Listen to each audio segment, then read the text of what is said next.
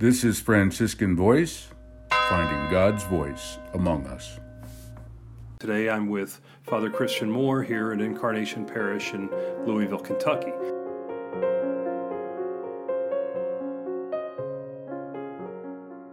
Well, I guess some interesting things about me is, first of all, uh, I went through the Franciscan Seminary, but I also got a Doctor of Ministries from the Presbyterian Seminary in studying the charismatic renewal and, uh, and the Spirit working in our lives.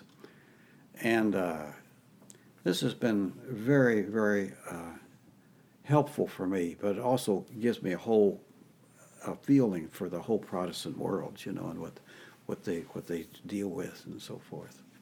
But it, but uh, the, uh, as we look towards Easter, I just think the experience of the resurrection is so very, very important, and uh, and it's something that's experienced. So often now nowadays, people say I'm spiritual but not religious, and we're talking about experiencing God's love as we go toward the, towards the resurrection because that's what that does for us. It gives us an experience of God's love, and uh, uh, and it, reminds us, you know, that this, this life is, is not over, but it's, uh, it, it's this life. Uh, we rise with Christ if we, if we stay connected with Christ, and that's what I try to emphasize.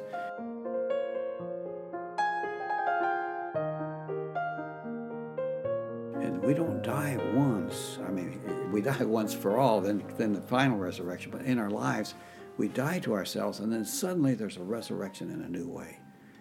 But it's so important to stay connected with the Lord. But again, people say I'm spiritual, but not not not religious. Well, you need to be both. I guess you mean by spiritual that somehow there's something deep happening within you.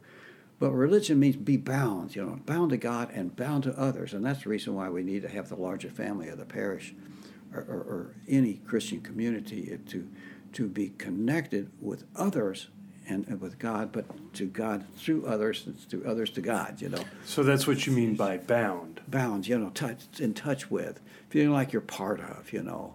So when someone says they're spiritual but not religious, they they still can be isolated or oh yeah you know, and, and leads yeah. to depression like you yeah. and i were talking another time well you know, see you have such a rise in, in, in suicide and also in uh, in drug addiction you know people looking for meaning you know and uh, and and the big thing is, I see one of the things we believe in our faith is, it that's not easy. That's not something that's that's easy to to hold on to.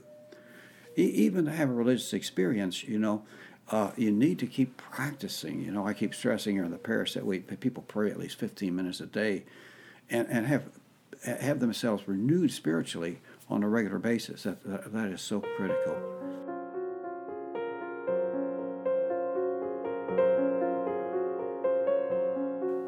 So, when you were saying the last last thing I want to get back to uh, before we finish here, uh, and we can do more of this another time, Tom. But this idea of praying 15 minutes a day. Oh, at least, at least 15 minutes a day. How would you do that? Do you just sit there and like the Our well, Father, or just open yourself up? You well, hear different things. First of all, I'm a priest, you know, and so so then so then I always read the scriptures for the day to prepare for a homily. We have mass every day, you know and and I don't know about. It's always good to read some scripture, and there's just wonderful stuff out there. We have the Word among us here, and just you know all kinds of mm-hmm. little things where you can read the scripture for the day, or uh, and, and, to do a little bit of that, and then and then uh, and then I have a list of people I pray for, and I got mm-hmm. one. I got it on my iPhone.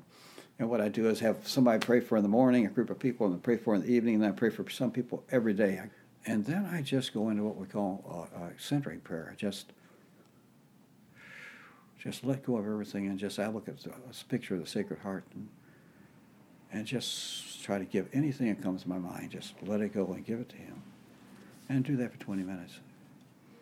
And I do that twice in, the evening and the morning for a half hour, you know, the whole the whole time. But then we have prayers together as, right. as, as friars and so forth.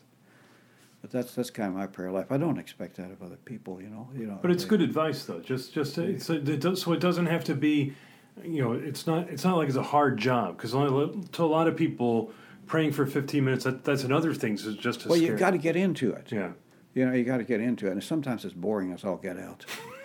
you know, sometimes then I go, oh my gosh, when is this over with? You know, but I stay there. You know, I don't let myself see. That's That's the discipline of faith. You know, uh, there's there's a story of Pope John Paul and, and the famous Pentecostal minister from South Africa who fought against uh, way back in the '60s, fought against apartheid, mm-hmm. and he. Uh, they were, and he was a peritus, that's an expert at the Vatican Council, and he was sitting with John Paul, I mean Paul, John the Twenty Third, and he was talking to him, and he said uh, to John, John Twenty Third, said to him, said to David du Plessis, "Isn't this wonderful? All these bishops here. What do you see?" And he says, and and and and and uh, David du Plessis says, "You know, uh, Your Holiness, uh, I see a bunch of dead bones."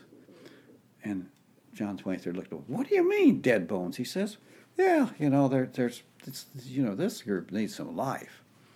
And he says, Well, don't you think much of us? And, and David Bessie says to him, He said, Hmm, now listen, let me tell you what my church is like. We got people looking for spiritual experiences, and it's lively. But within, uh, within a year's time, we have almost a 50% turnover. The people don't have stay with it. They don't have perseverance. You got perseverance. Now, if you ever get that life that we have, and we get the perseverance you have, you got it made.